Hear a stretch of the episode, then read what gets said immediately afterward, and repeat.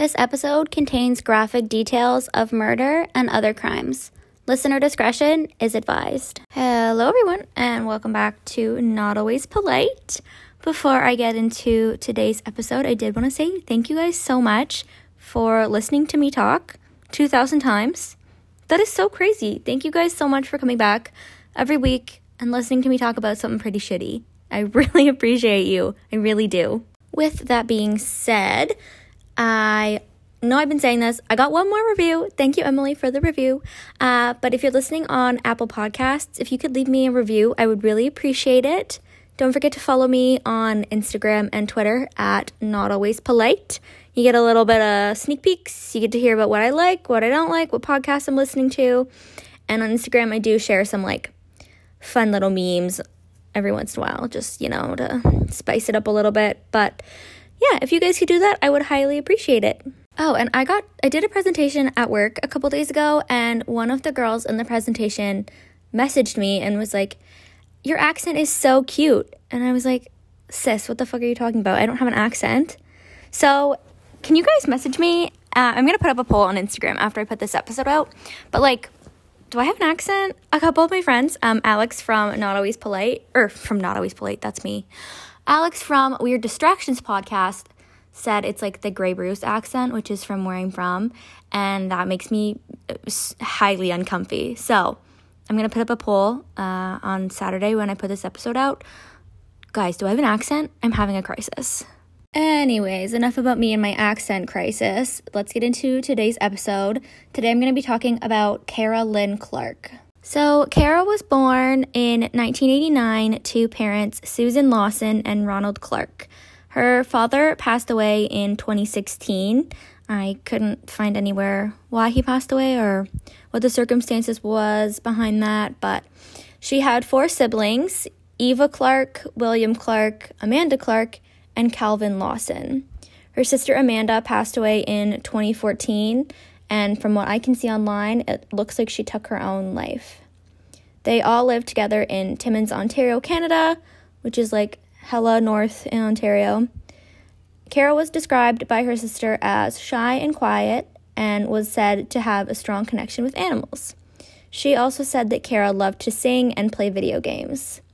Kara and her family are Indigenous, I'm probably going to pronounce this wrong, so I apologize. But they're members of the Mishkigo Am- Angum Ojibwe First Nation. I'm so sorry. I tried to look it up beforehand, but uh, anyways, this is only relevant because of the staggering number of missing and murdered Indigenous women and girls in Canada. I will touch more on that after I get through the story, but yeah, Kara had recently moved from Timmins to Brampton, where she was working at a recycling facility. She was living with her boyfriend, who she had met at work. It was about two months after her 28th birthday when her employer reported her missing on July 5th of, sorry, July 25th of 2017. Her boss stated in the missing persons report that it was very strange for Kara to miss a day at work. He was adamant to the police it was quoted that it was, quote, completely out of her character to miss that day of work. As members of the First Nation, her sister noted the community has historically found law enforcement slow to act on cases of missing Indigenous women, which is not limited to this city or this band of First Nations. It's seriously, like I mentioned, a massive issue throughout the entire country. Unfortunately, Kara was found dead on the afternoon of July 21st, 2017. She had been murdered and her body had been dumped in the brush near a creek on Castlemore Road in Brampton. Her sister Eva had talked to her just a few days after her birthday in May of 2017, saying that Kara had found a gray strand of hair and she was a little upset about it. Quote, We found out she had been missing for two or three days at that point, and then it was pretty much the next day when we were told about her body, Eva said in an interview with Toronto.com. At this time, I assume to protect the integrity of the case, a cause of death has not been stated to the public or shared with the family.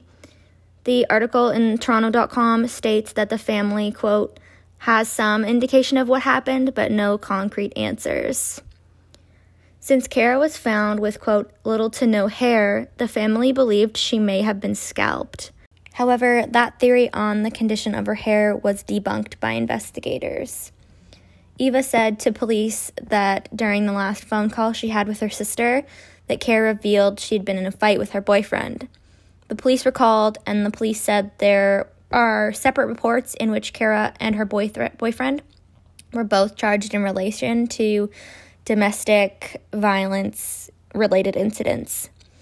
But they would not confirm if the incidences incidences took place during the day leading up to her murder or if it was like months ago.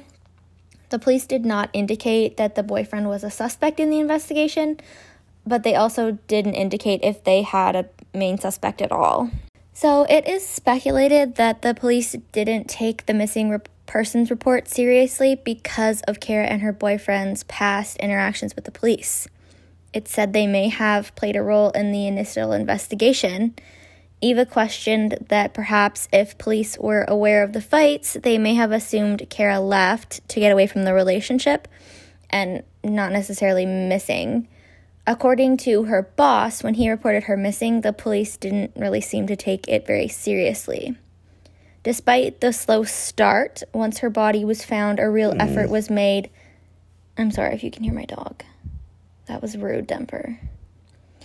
According to her boss, when he reported her missing, the police didn't seem to take it very seriously. Despite the slow start, once her body was found, a real effort was made to find the person responsible for her death. Eight detectives were assigned to the investigation.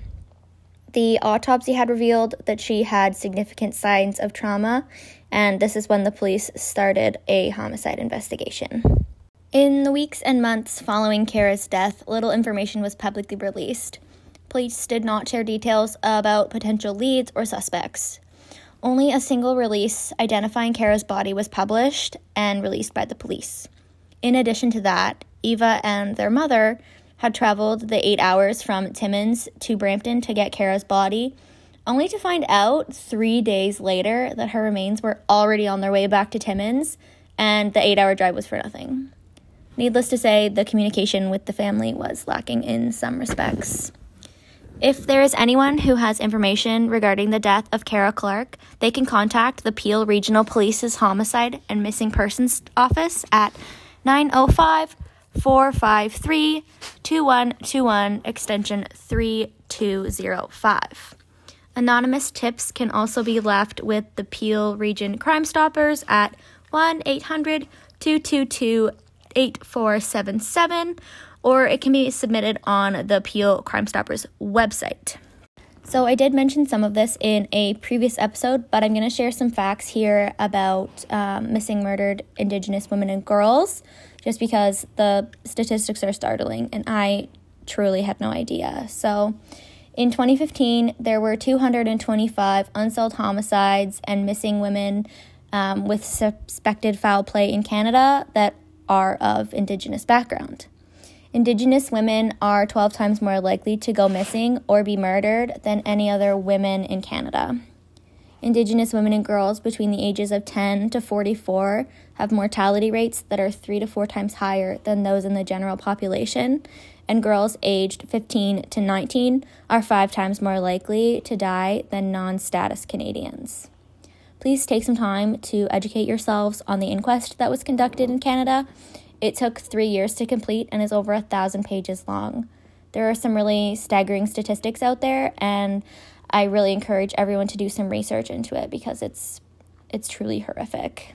And that is all I have for you guys today. I really hate unsolved cases because I really like when things can be wrapped up in a nice little bow and justice can be served for the families.